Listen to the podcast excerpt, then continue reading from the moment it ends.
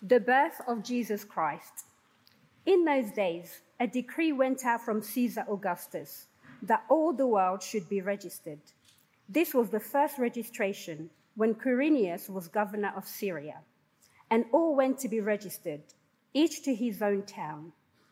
And Joseph also went up from Galilee, from the town of Nazareth, to Judea, to the city of David, which is called Bethlehem, because he was of the house and lineage of David, to be registered with Mary, his betrothed, who was with child.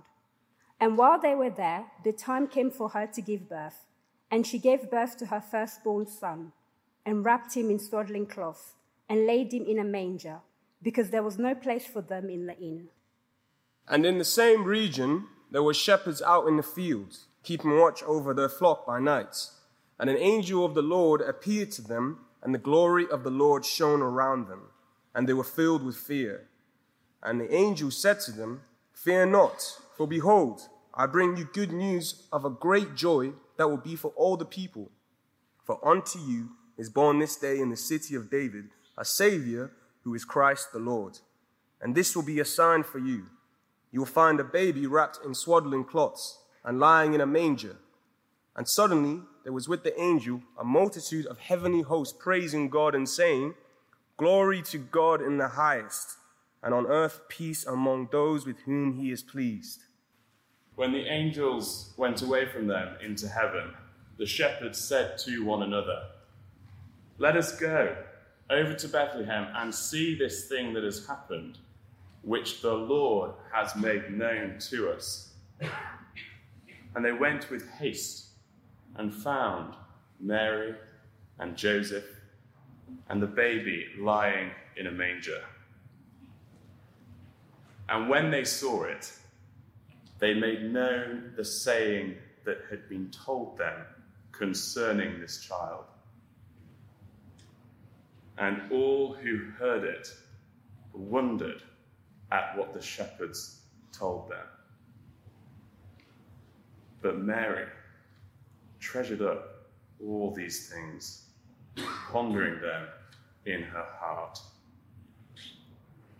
And the shepherds returned, glorifying and praising God for all they had heard and seen as it had been told them. Well, let me wish you all a very Merry Christmas this evening. It is Christmas time at last, or at least it's December. And so the holly is up, and the Christmas hampers are in the shops, and there are Christmas trees everywhere. We've got loads just in this building. This Tuesday, just gone, was tree day for me and my flatmates. Uh, the day that we went to go and get our Christmas tree, we don't have a car. And so we have to go and find a, a, nearby place that's selling Christmas trees and walk it home. And we found a place last year that was just about a mile away, uh, which is a bit of a, a distance to carry a, a big, heavy tree. But we managed it. We made our way through the pedestrian traffic. And just as we came round the corner from where we live, just at the end of our road, can you guess what we found? A shop that was selling Christmas trees.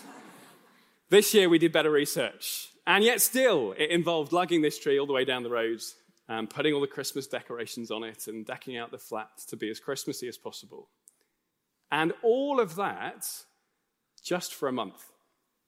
The 6th of January will roll around eventually, the 12th day of Christmas, and then all of it will be gone, and we'll be back into January. Some things are even shorter lived, aren't they? I don't know if you've seen the Be the Tree installation just in the square out here. If anyone spotted in the Aviva Square, just the other side of this big building, there's a fake tree right at the other end of the square and a projector that projects. Well, they invite you to put your head in a little hole and it'll project your face onto the tree. You can be, well, they say be the tree. I think it's really be a tree monster. Like when it's projected on there, uh, I decided that I would brave the queues on Thursday Except, of course, there were no queues. I mean, I mean, who wants to go and have their face projected onto a tree? So it's just some guy with a camera standing in the rain and waiting for people to come and join him. I've got to say, it's the weirdest modeling gig that I've ever had. But if you were there on Thursday, maybe you were there on Thursday and you've been having nightmares ever since, because for 30 seconds, there was my face on a tree. And then it was gone. So much of Christmas, so many of our celebrations are just for a short moment and then they're gone. But I want to take a moment to persuade you this evening that Christmas is so good. Well, actually, it should be an all year thing. We're worried, aren't we, that if we celebrate it all year round, it can't bear the weight of that much celebration, that it'll lose some of its magic. That's why we think that those who have their Christmas tree lights up all year round are a bit weird. And no judgment on you if you're one of those people, although I am basically saying you are a bit weird. and yet, I want to suggest that Christmas is so good, it really can bear the weight of being remembered all year round. You've heard that phrase. Uh, 45 years ago, the Dogs Trust came up with it. A dog is for life, not just for Christmas. Well, let me suggest Christmas is for life, not just for Christmas. It's easy for that good news to get lost on us. And yet it was there in our reading. Would you open up page 8 again and see what the angel said? The bottom of page 8, sentence number 10, verse 10, in the middle of that last paragraph. The angel said to the shepherds, Fear not, for behold, I bring you good news of a great joy that will be for all the people. And if you're coming to this carol service tonight and you're not persuaded that it is good news of a great joy, let me take a moment to point out three things from our reading. Three things that I think will help us to see how good news this is. Firstly, Christmas is about reality. Christmas is about reality. So often we speak about the Christmas events in the same breath as Santa Claus or, or the Grinch or Olaf, as though they are all just good stories. But when we talk about Jesus' birth, we're talking about events in history, uh, of real life, of things that happen on the same planet that you and I walk on, about 2,000 years ago and about 2,000 miles in that direction. Uh, just look at the, the next to the big two, 2 verse 1 on page 8. Luke wrote this, wrote this In those days, a decree went out from Caesar Augustus that all the world should be registered. This was the first registration when Quirinius was governor of Syria. And on he goes. You see, when he's describing these events, he places them in history. He tells us the dates. Uh, people raise questions about the dates, all of which can be answered. You could come and ask me about that later if you wanted to. But it's clear what Luke is writing here, isn't it? He's writing history. In fact, he opens his account. If you were to turn right to the beginning later, you'll find that he opens his account by describing the eyewitnesses that he interviewed, as William mentioned just a few minutes ago when he was putting this account, when Luke was putting this account together. And you might not be a, history nut, you might not think that sounds particularly exciting, but the point is we're talking about real life. Not just a good story, good news. Uh, if you're a guest here, you, you might not realize. Did you know the person who invited you thinks these events really happened, that they are true? You might want to ask them a bit later uh, why that's the case. Guests of mine who are here, come and ask me why I think this is true. You might want to ask that because it doesn't seem like it, does it? When we're talking about ancient promises and uh, virgin birth and angels singing, the only angels I've seen this week have been models on the tops of trees. They're not the stuff of normal life. I know that, and I know you know that, but let me tell you, Luke knows that. That's why he's writing it. It was worth writing down because it was such an unusual event. Uh, which is to say that Luke is writing history, but he's not just recording something that's historical, he's recording something that's historic. Do you know the difference between those two? Uh, if I say that I've got I've, got, I've had driving problems that were historical. I'm saying I've had high, driving problems in the past. If I say I've had driving problems that are historic, I'm saying my driving is so bad it will be remembered for generations to come. Well, that's what Luke is talking about here. Not my driving trouble, but he knows it's not normal for angels to interrupt proceedings, but that something happened in history that was so historic, so momentous, that it prompted heaven to come to earth. So, what was it that was so historic? Well, that's the second thing. Christmas is all about Jesus. Christmas is about reality, and Christmas is about Jesus. Now, it's obvious, isn't it? So obvious, and not a surprise that I would say that. Uh, but that's the problem with Be the Tree, isn't it? Because it wants to put my face in the center of the frame. Not that I'm suggesting we should put Jesus on the tree in the Aviva Square. I think turning the baby Jesus into a tree monster wouldn't really capture the, the spirit of Christmas either. But Jesus is at the heart of the angel's message. Look again at verse 10 in the bottom paragraph there. The angel said to them, Fear not, for behold, I bring you good news of a great joy that will be for all the people. For unto you is born this day in the city of David a Savior who is Christ the Lord. Christmas is historic news because it announces that at a particular moment in history, Jesus Christ stepped into the world. And the rest of the book goes on to make clear why that is so great. But it's easy to miss that even in those sentences, we get a flavor of why it is so good. And maybe you're cleverer than me and you've seen it instantly, but it took me decades to realize how significant that sentence was in verse 11 those titles that Jesus is given at the end. Unto you is born this day in the city of David a Savior who is Christ the Lord. Christ, Jesus Christ. We so often think it's his surname, but it's actually a title. It is to say that he is God's king, uh, the ruler.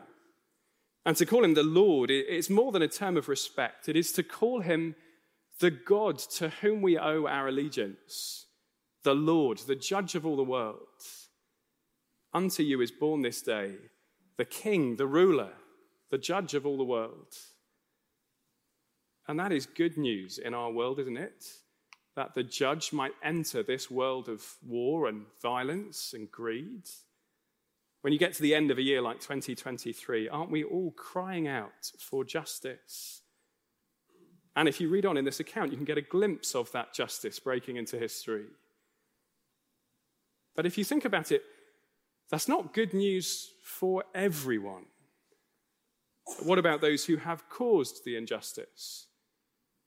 What about those who have rejected this judge? What about ourselves? I can put on a good show for you. I can put on a good show for myself. But before God, the God who knows me better than I know myself, the God who knows the ways that I have rejected him, lived in his good world with all his good gifts without even acknowledging him. If I'm honest with myself, I know that what I deserve from him is judgment.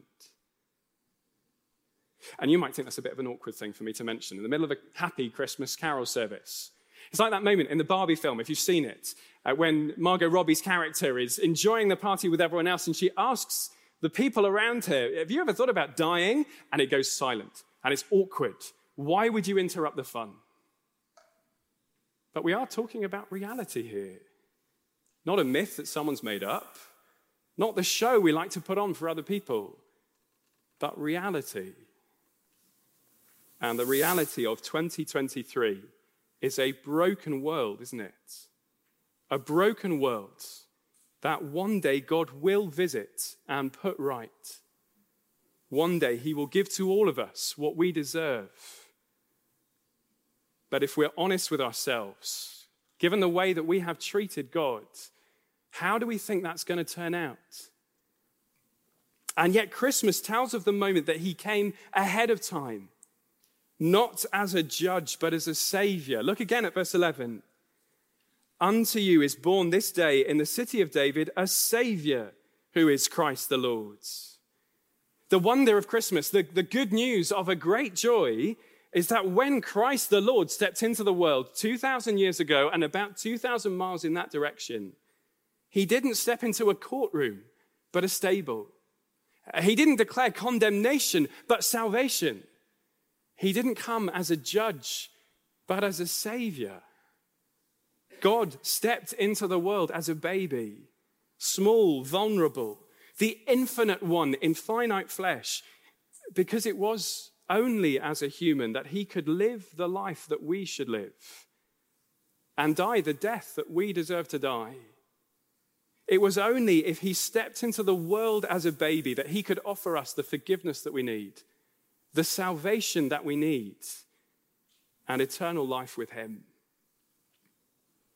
I've got a friend who says that she wouldn't want God to exist because the God she thinks of is a God who is only about judgments. But God stepped into the world to bear the punishment we deserve on our behalf. Here is a God who we have rejected so much, and yet who loved us so much that he went through so much to offer us so much. In fact, that's even greater sense in which Christmas, it's not just offering Christmas, it's offering life. Christmas is for life, not just for Christmas. Those of us who are Christmas know how precious that news is. In fact, if you're not a Christian, uh, you might want to ask the person who invited you why they think this is such good news. But of course, some of us will still be thinking that doesn't seem like good news, doesn't seem that relevant to me. I don't need saving. Which is why we need to see one more thing. Christmas is about reality, Christmas is about Jesus, and Christmas is about you. And not that I'm saying we should put our face on the tree again. I'm not going back to that. You're not on the, in the center of the frame. You're not on the front of this Christmas card, uh, so to speak. But if I can put it this way, the card is addressed to you. Jesus' offer is for you.